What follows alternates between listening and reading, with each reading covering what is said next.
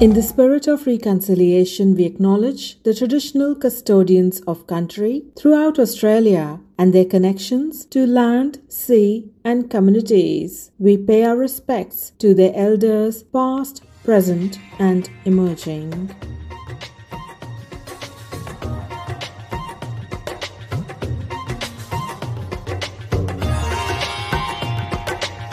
Autumn is here.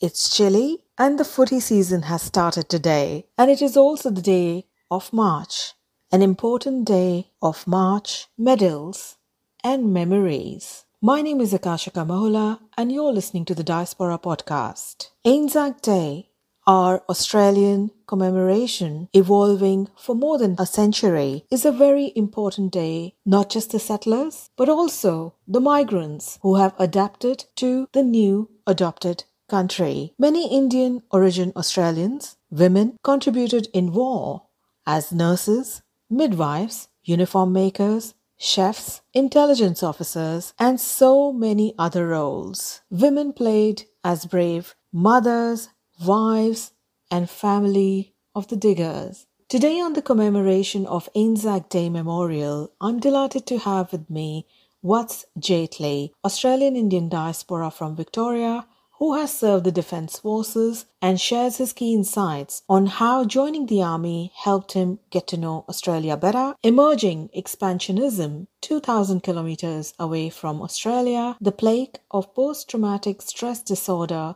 in war veterans, and the armed forces, and what it means to him for the new leaders, good governance to protect our interests, both from a security perspective for the modernization in the defense sector, not limited to arsenal only. What was the gap that emerged for us to overlook what was happening 2000 kilometers away? How are we going to evolve? How are we going to protect our Australians? Many geopolitical analysts have analyzed why the Anzac legend is no longer enough for the 21st century why war remains not just thinkable but nightmarishly doable. The potential of our Indo Pacific region is real. With more than a third of Australia born overseas, the story of Anzac may not be one all Australians can relate to. Australia needs a new national security ethos. In the spirit of Australia, in the spirit of April 25, of wartime,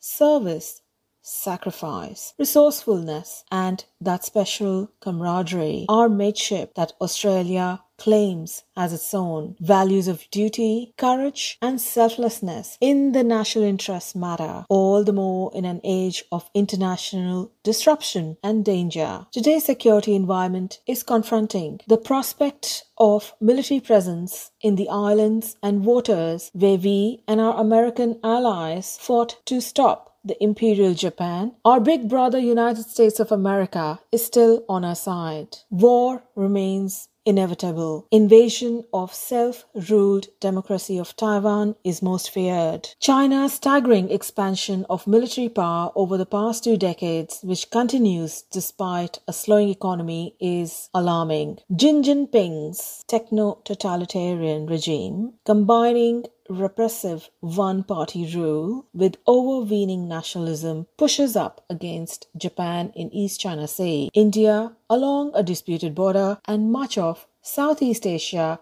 in the South China Sea. China has also manufactured islands and fortified them, despite promises to the contrary. This is indeed a reminder of how little were to place on assurance about its plans for the Pacific. This is reality. It is still a reality for most Australians, including all our politicians, barely countenance. Before further ado, let's hear from Vats Jaitly now. It's great to have you on the Diaspora podcast, and nothing better than being on Anzac Day. As a adopted son of this great land that we know as Australia, I am very much connected to the emotions that come with today.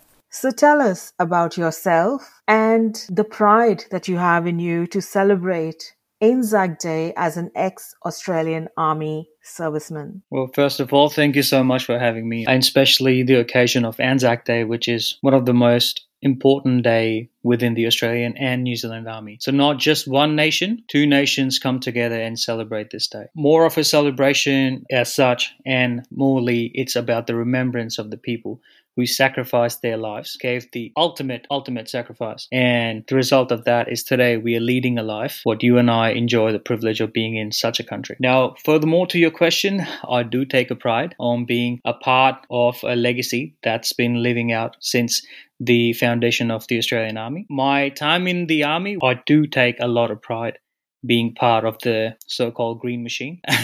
if you actually hear, uh, if you actually ask any service person, uh, army, they refer it to as green machine, and everybody takes a pride being part of that machine. Why is it called the green machine? What? I knew you were going to ask me that. Within within the culture of Australian Army, you do take a punt on each other, and it's just a uh, laughing matter because uh, the uniforms are green in color, hence why it's the green machine. When you march with your mates, it's a synchronized march, and it looks like a perfectly oiled machine. Hence, the term was born, green machine. I'm already getting goosebumps as I'm speaking to you, Vats. I mean, mateship. What better country can teach us all about that, and that too from an army person? My God, can't wait. So. Tell me what this whole experience has meant for you. What what was the purpose that you joined the army and what have you learned from that experience? As you know, I'm an immigrant, so I migrated to Australia back in 2007. And over the years, 2014, um, I picked up a lot from uh, servicemen. I've been fortunate enough to work with ex-servicemen as well. Uh, one of my mentors, who was a Koori fellow, um, Aboriginal, um, he actually mentored me and guided me a lot in my life. And also, I learned uh, good things from him just uh, from the Australian culture itself. And also, he planted the seed in a way. And then, as I grew uh, as a man from a teenage, I decided, you know what? I am going to give it a crack. I am going to give it a good old go and uh, join the army. So the motive behind joining the Australian Reserves was I wanted to experience what he had talked about for so long. I wanted to experience the mateship. I wanted to become a better person. Uh, more discipline, we all know, no matter where in the world you join the army, it's very, very disciplined. So I wanted to experience that. It had, I've always told younger people you should join army because it helps you becoming a better person. I know I'm emphasizing a lot becoming a better person because that's what Army's done for me. Those things, speaking to people, having a mentor who was an ex Army person, that prompted me to join the army and also i wanted to become uh, more fitter in life and you know experience the adventures that army has to offer this is so enriching Vats. it's it's really making me feel so proud that the diaspora is spreading its footprints all over Australia and the world and is not limiting to their own heritage.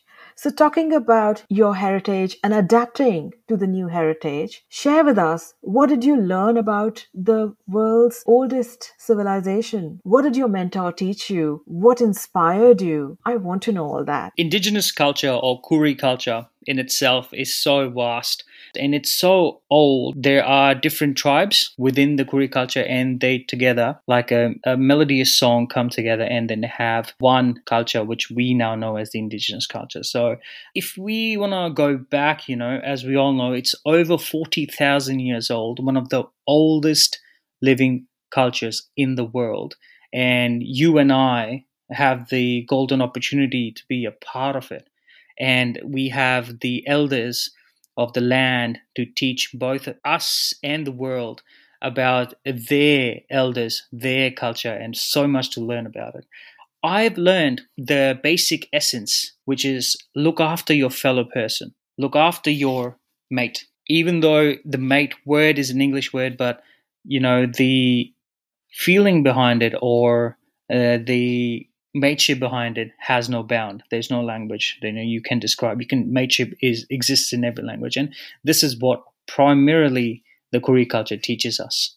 They teach us to respect each other, help each other, and be there for each other. So, how did the Koori culture inspire you in leading in the army and adapt to the new way? When I actually landed in in this beautiful beautiful country uh, there has been so many people who inspired me. My mentor uh, kenny was his name.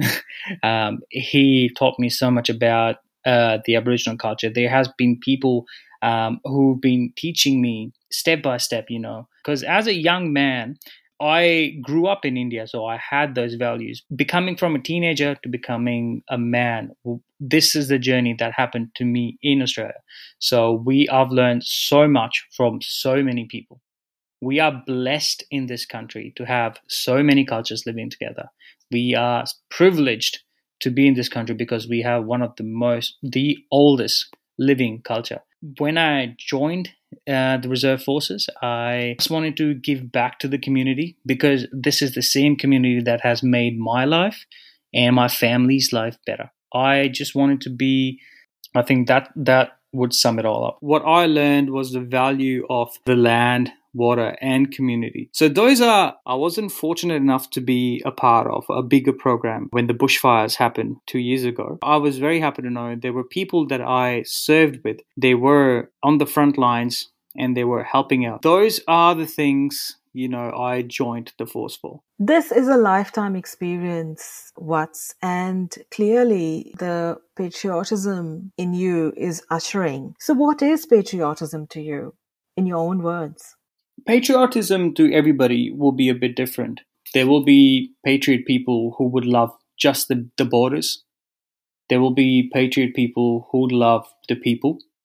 Um, and there will be some people who just have an idea of patron- patronism uh, painted by someone else. For me, I wanted to be able to help out my fellow person. When I say fellow person, it doesn't mean if if you if a particular race, a particular culture. No, if you stood up anywhere and you said I was an Australian, I was an Aussie, I am there for you. That is the true meaning of modern day patriotism of Australia.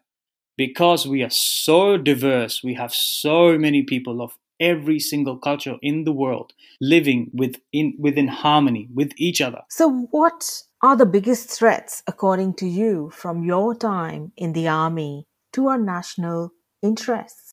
During my time in reserves and as a civilian today, when I look at the world, the geopolitical scenario that's been playing out for the past few months, and also some countries who are expanding around Australia, China. That's, according to me, one of the biggest threats we have in today's world to Australian defence or to Australian security, both uh, within defence, um, ec- economy, social warfare, your internet warfare, everything. Uh, that's one of the biggest threats we we have today to our country. China has been playing the economy war. Uh, what they are doing is they are buying out these small countries biggest and the most recent example is Papua New Guinea. They're gonna have, they're not gonna have only a trading port, they're gonna have a navy defense port built right on our doorstep. They can conduct full navy operations within few hours. I know there's not an out and out war, but according to me, somebody's preparing. We cannot, not in today's world, be all nonchalant about it and leave it up to someone else. We need to select leaders who are going to deal with this issue. Because you and I, as civilians, we don't have arms. All we have is our vote. And especially right now, when the elections are on top of us, right now is the time to go for the right leader. I'm not going to make that decision for you, but we all need to take a step back and think about it. Who is actually looking for our interests? Who is preparing our country to face something that might happen? And through your podcast, I hope people listen to this, people think about it, and you know, the people, the decision makers, know that the civilians, you know, Australians are very laid back, very, very laid back.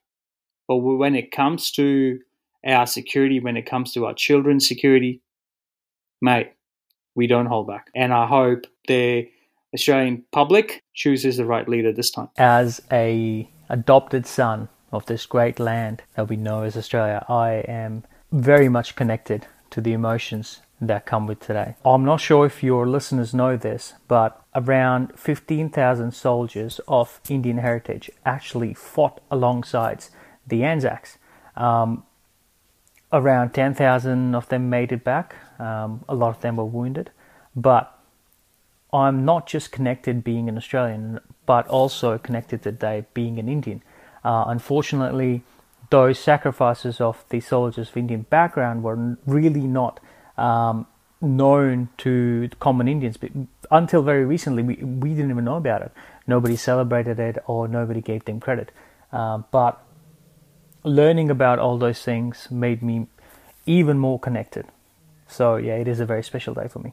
As a civilian now, I could only think um, for modernization of our army, we need to actually strengthen uh, the people. When I say strengthen, they are all physically very capable, um, but mentally, um, it's a known fact that a lot of service personnel are suffering from PTSD, which is a major, major issue and really needs to be looked at. Uh, people who are serving, people who are ex uh, army personnel, they need our help, and as a society, I think we can, we need to do more. Um, so, as far as the modernization is concerned, I reckon strengthening the service personnel mental capacity is utmost important, and that's how according to me, we'll have a stronger and much better army. Well, today our local RSL actually holds a dawn service, so uh, we all went there. And now, just a laid back day, uh, day off today.